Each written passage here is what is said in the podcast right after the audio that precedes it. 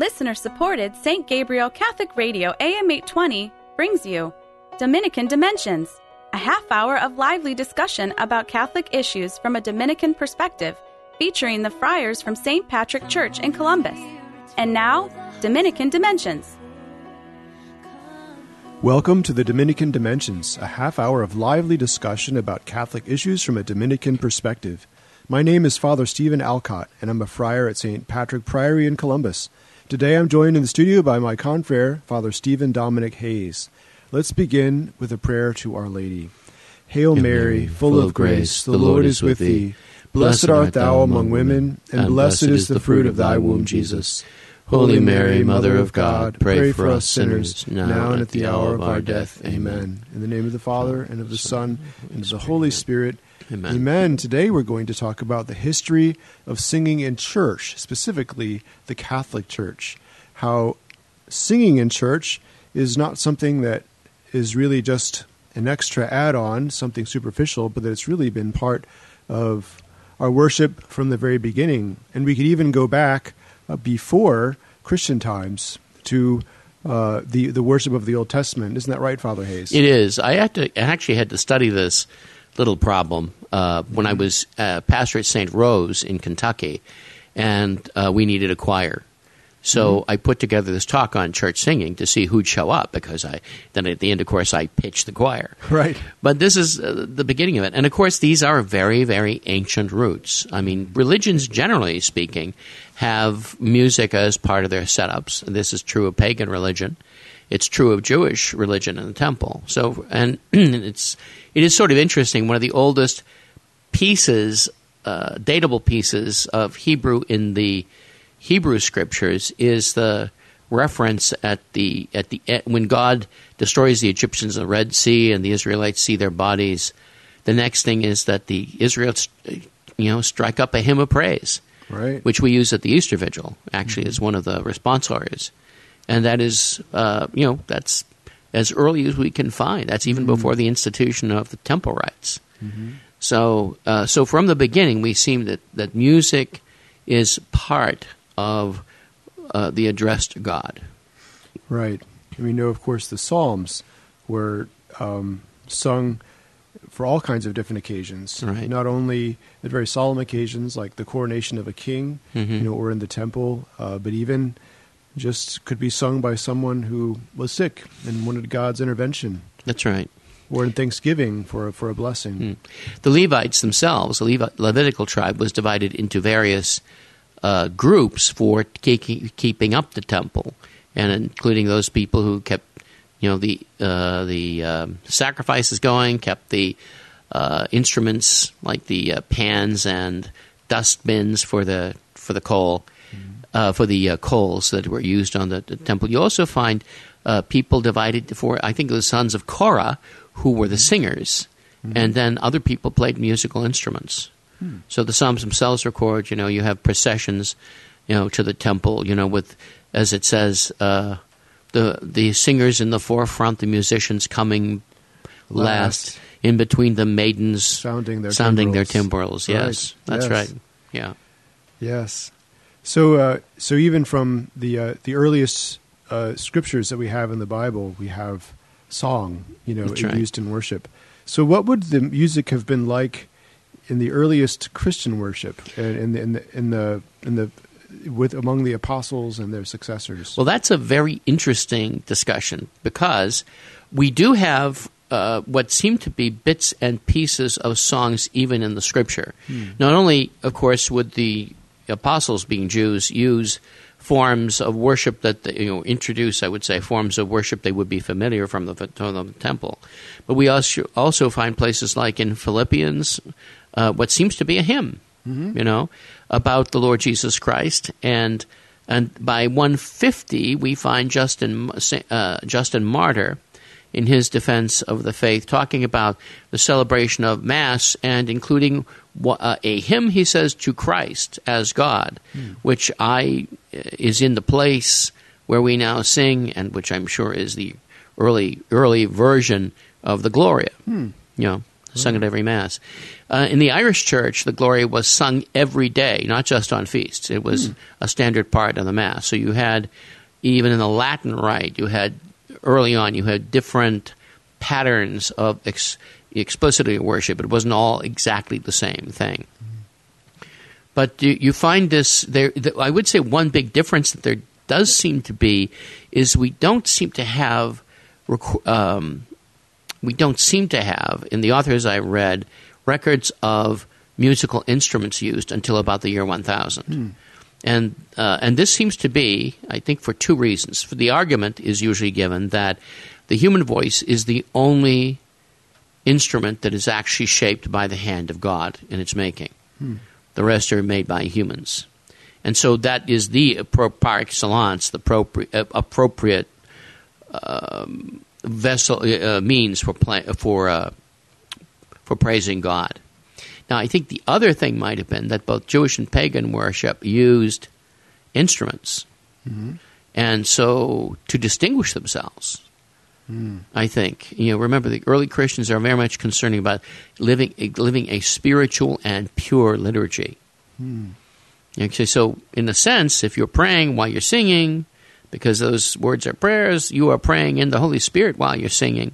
Mm-hmm. You know those sacred words, and there's a sense in which your your music from your voice is extremely spiritual, coming from a bodied spirit uh, by the power of the Holy Spirit, in a way that say the the sound coming from a trumpet would not be. So I think you can make that argument too. Now, um, I'm not sure. I'm not sure uh, how much thinking was done about this because the sources are pretty rudimentary for all this. We do have some examples of the music that comes from these times, but and it's all for voice, and uh, and some of it's very beautiful.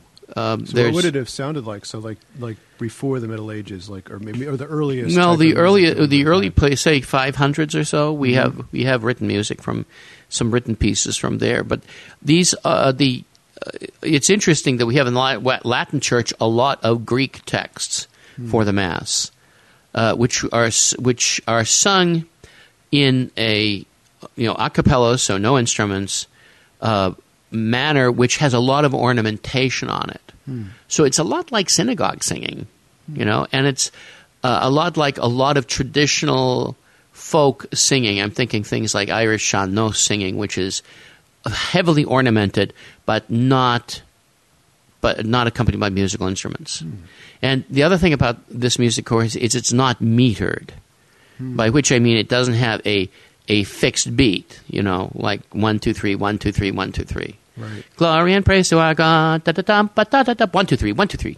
You know, Right. okay, that's not what's Right. going on. Okay, rather that in this chant, and I think this is an important point to understand how chant works.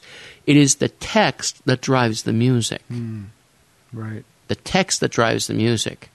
And so, and there are conventions in it. You know, when you're when you're singing a gospel, for instance, uh, there are conventions in the chant for question uh, that symbol uh, si- signal the end of a of a of a, of a verse. It actually helps the reader and the congregation make sense of the passage that's being that's being uh, sung. Um, but to listen to some of these old antiphons and so forth, you they uh, some of them do are sung with um, extra voices, you know, uh, drones, uh, uh, cantus firmus, uh, these lines which have a, uh, as I said, think of the drone on a bagpipe. Right. It's one tone, One one pitch against one pitch, or it could be two, because like a bagpipe, you have both uh, bass drones and tenor drones. You know, the the long, long pipe and the shorter pipes. Those are the drones. They only play one instrument. The chanter and the piper's hand is what plays the, the melody, and it's sort of like that in the musical structure. Some of the things I've heard, um, and uh, and the Greek Orthodox also have similar kinds of, of singing for this period and later. I think they've h- held on to this pretty well. Um, but uh, you can do it with uh, other pieces as well, like you could do it with uh, "Let All Mortal Flesh." So, um, if you, you you know that hymn, right? Sure, Mhm. yep. Where would you let Let all mortal flesh keep silence, and with fear and trembling stand. That kind of Yeah, thing. right. Okay? So when you get further, uh, when you get about the year 1000, people start playing with musical instruments. Mm-hmm. So um, you asked me a funny question on the way over here, right? Yeah, when when did when did the pipe organ start being used in church? That's a good question, but it's a good pipe organ has an interesting history. So the ancient Greeks before Christ actually had small versions of portative organs, but the big organs, big organs like we're thinking of, like theater organs, were hmm. in the theaters of Rome. Hmm. And places like the Colosseum and the Circus Maximus. Hmm. And they were used to accompany the spectacle, just like we use organs in many places. Fenway Park is one place from Boston, where I'm from, Right. where you're used to hearing the organ playing against the against the game. You know, Right. bum bum bum bum bum bum bum, and uh, and they the Romans would do this with the organ, you know, for the spectacles, the gladiatorial combats, the chariot races, and other things. So I'm almost certain that St. Peter probably died listening to organ music, which is a little. Uh, which is a little ironic thing that it ends up as a, a church instrument that Pius XII said is the preeminent church instrument completely. right. So you were saying, like, for example, they, they would they would do this organ fanfare, bring in the Lions. And That's not right, Talking yeah. about the Detroit Lions. That's right, exactly. but uh, so, uh, but you do find them being used uh, about this time. Once the musical instruments ki- start coming in, people kind have all kinds of experiments. I so read that's, that's about the year one thousand. about the year 1000. So we start experimenting. Gregorian reform, and uh, maybe a little into it. But it's right about there that they start playing with all these things. I remember reading an account of um, like a 12, a, tw- a 12 member band of nuns playing crumhorns, which is the crumhorn is an instrument that sounds like uh, sort of a, it's a double reed buzzing instrument that has sort of sound like a clarinet with, with pneumonia. so 12 of these going. So You're listening to the Dominican Dimensions, a half hour of lively discussion about Catholic issues from a Dominican perspective. My name is Father Stephen Alcott, and I'm a friar at St. Patrick Priory in Columbus. I'm joined in the studio by Father Stephen Dominic Hayes, and we've been discussing the history of singing in church, um, especially the Catholic Church. And so we were just at the year 1000, the. Gregorian Reform, when some musical instruments are starting to be introduced into the into the worship, Mm-hmm. into the Mass. And so this also does transform the way that the music is being sung. So here you, you do have you be you begin to find um, songs uh, and p- pieces with meter. Okay, and so uh, some of them have a beat. You know, some more popular pieces that might be sung in church or around church services. Uh, a lot of Christmas carols, you know, have a the, the angel Gabriel from heaven came. I've often heard that performed with a drum, um, and so so you, you can you can play around with the instruments in various various ways, and and you do find during this period uh, a funny move back and forth between secular and and sacred songs. So as we're using more instruments, we're also the tunes are being adapted, which is interesting. So that a tune that um, like uh, the the armed man, L'Homme Armé, is a famous one where we have both uh, secular songs written to the tune and also you know sacred settings and even mass parts written to it. So not completely not completely alien to the present age. Now I should say the, the most of the church music still is going to be sung chantwise, and it will fit according to the various institutions and parts of the church. The Dominicans, we have our own patterns of chant. For instance, our our liturgical reform is in the late thirteenth late uh, thirteenth century. 13th century. Yeah, the Yeah. order was founded in the 13th century, and, Right. And then in the early part, and then later, it was it was reformed. But Oh, we well, could we could give a couple examples of our Dominican. Right. We uh, had this problem, of course, as a worldwide order that the Mass being celebrated and with different usages in different places, you know, according to different sacramentaries. Um, not major differences, but small differences. You know, the, I mean, we we we've had that. Anyway, we uh, we reformed our liturgy, and so our liturgy was set so that everybody in the order would be literally on the same page when we were trying Mm. to do the chant or the office or celebrate mass. Right, and the Dominican cycle of hymns, especially for praying morning prayer, evening prayer for the liturgy of the hours, the different Mhm. hours, was you were said was even more simple than the Roman uh, cycle of hymns. That's right. because, Because the Dominicans would be traveling around; they wouldn't necessarily always have books with them. Right. they had to be able to memorize what they were going to sing. Yeah, because you're, try- you're trying to travel light as possible. So especially before the age of the printed book, where you could get the print very fine, you know, the, you know, breviaries are actually sometimes massive, especially for the mm. bigger feasts. For the bigger feasts, it wouldn't be so much of a problem because you're probably in one of our houses anyhow, so you've Right. you've got the books there. But the problem would be how do you if you're on the road? You know, you're traveling. Like St. Thomas Aquinas sent from Naples to Paris at one mm. point. You know, on the road, what does he do for the hours? Because we, we want to continue to pray. Right. So this is an example of, a, of some of the, the the hymns you do every every day for one of the shorter hours would be like this is the English version of it.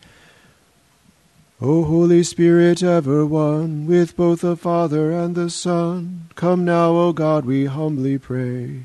Be present in our hearts today. Right, yeah. So very simple, almost on Mhm. one to one tone, of sort of sort of Mhm. modulating. But then, which is true of a lot of chant. If you had a, a, a bigger feast day, even say a Sunday, there's more modulation, Elaboration. there's More ornamentation. ornamentation. So there's Mhm. a sense of like more jubilation. You spend more Yeah. notes on one on on one syllable of text, and it's still kind of text driven. So this is what the Saturday um, hymn beginning beginning the celebration of Sunday Mhm. is like. O Trinity of blessed light, O unity of princely mind. So you see that it's there's a lot more modulation. There's a lot more pitch. It's more More ornamentation, right? Ornamentation. Yeah. I mean, now the extreme example, of course, in the in the liturgy would be something like the Easter Alleluia, right? Right. Alleluia.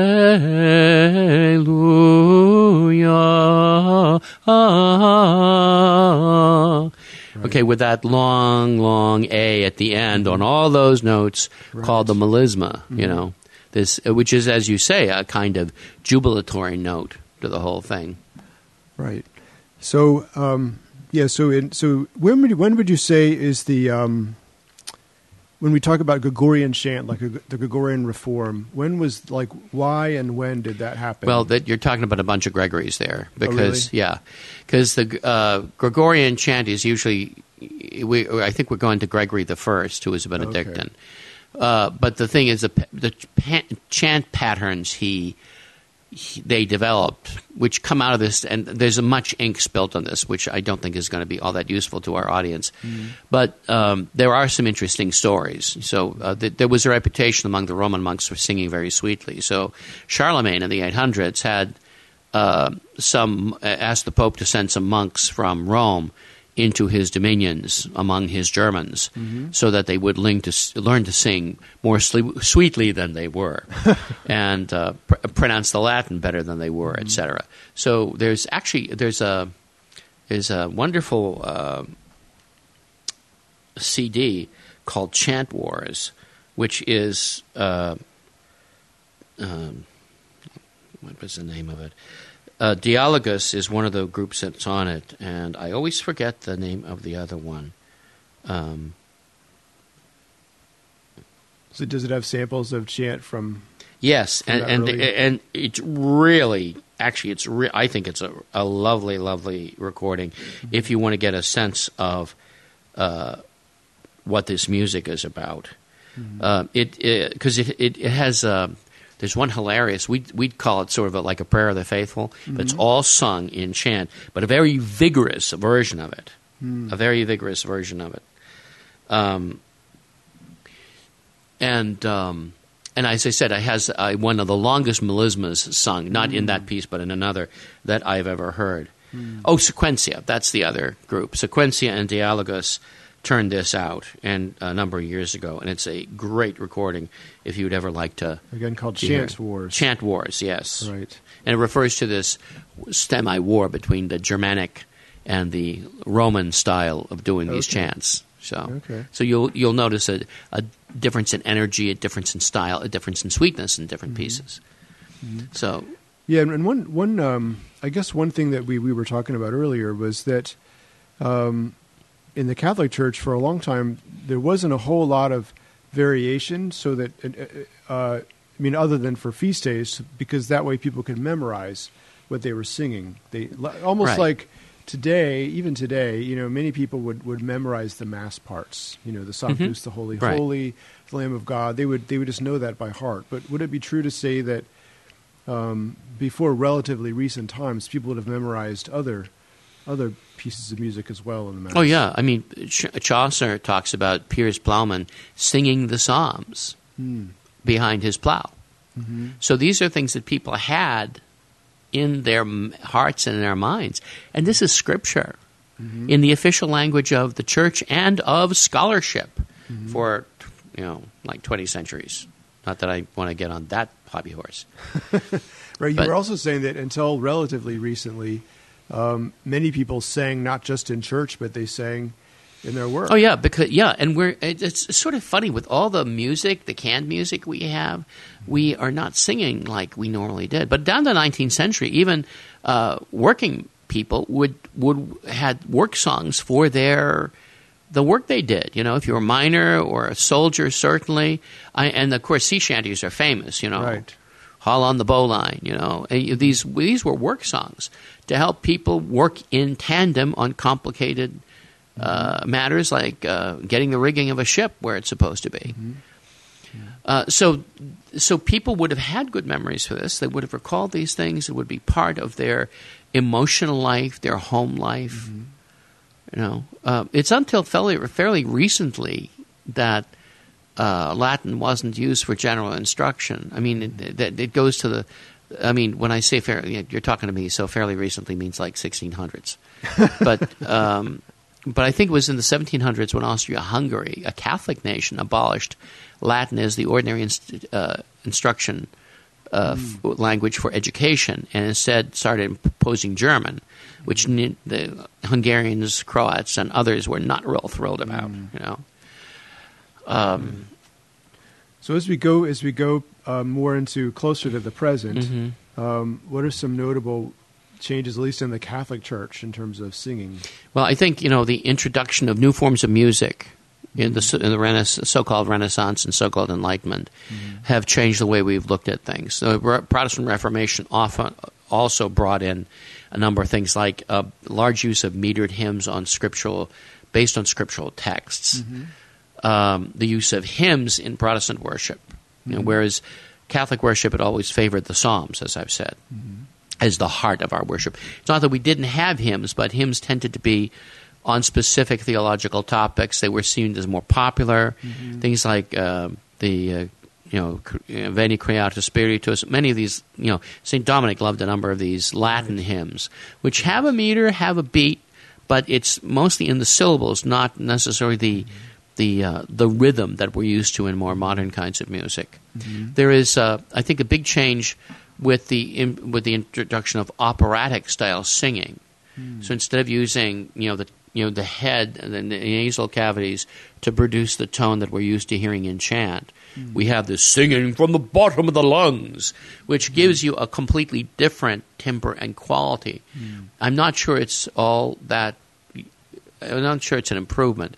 The Baroque uh, period seems to have tried to weld both doctrine and emotion together, and this is both in the plastic arts, sculpture, and so forth, but also in the music that you hear. And and of course we start. You know, one of the problems between in the 17 and 1800s uh, is you know we begin to lose the working people.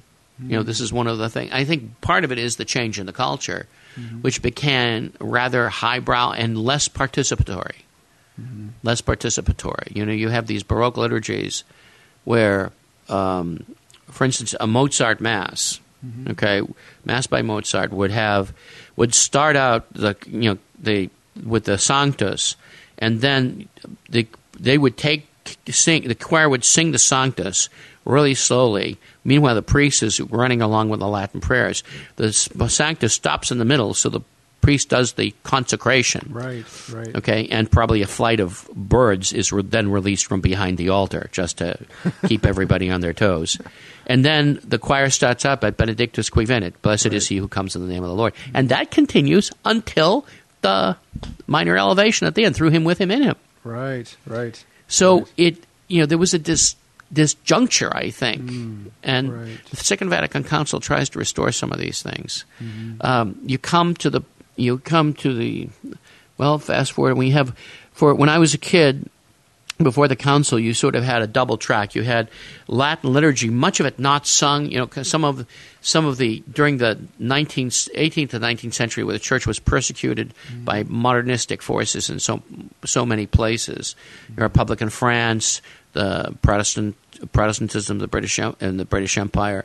Um, I think some peoples, like the Irish, fell out of singing because Yeah. singing would attract the redcoats, Oh, and that right. so you wouldn't want to do that if you're having mass secretly because Hmm. the Catholic mass is banned Mm-hmm. in those in during those centuries, um, etc. With the council, of course, we had we tried to put an English language letter together, and we ended up writing a lot of, in my opinion, very awful music. I mean, this is the traumatic years of my teenage life. and and then we've been recovering things. So uh, right now we have all kinds of stuff in the lumber room Right, right. all kinds of stuff to use. And I think if we are selective about it, we can bring forth from the storm, as Scripture says, things old and new, that we might better pray. Right. Wonderful. Yes, and and so uh, yeah, I know in our Dominican tradition, you know, we can sing an English hymn, you know, for evening Mhm, prayer, right. You know, that might be written by a Protestant Yeah. John Wesley, but then we always close with the the hymn to Our Lady. That's you know, right. That probably goes back to the earliest years Mhm. of the Dominican order, the That's Salve right. Regina, That's right. With our own distinctive chant. with our own. It's not the Roman chant. one. It's Right. our the it's our Dominican one. based on the Cistercian. Thank you for joining us today for the Dominican Dimensions. My name is Father Stephen Alcott, and I'm a friar at St. Patrick Priory in Columbus. I've been joined in the studio today by Father Stephen Dominic Hayes. Let's now end in prayer to St. Dominic. O light of the Church, Teacher of truth, rose of patience, ivory of chastity, freely you have poured forth the waters of wisdom. Preacher of grace, unite us to the blessed. Amen. Dominican Dimensions is a production of listener supported St. Gabriel Catholic Radio AM 820. Archives of Dominican Dimensions and all of our locally produced programs are available at stgabrielradio.com.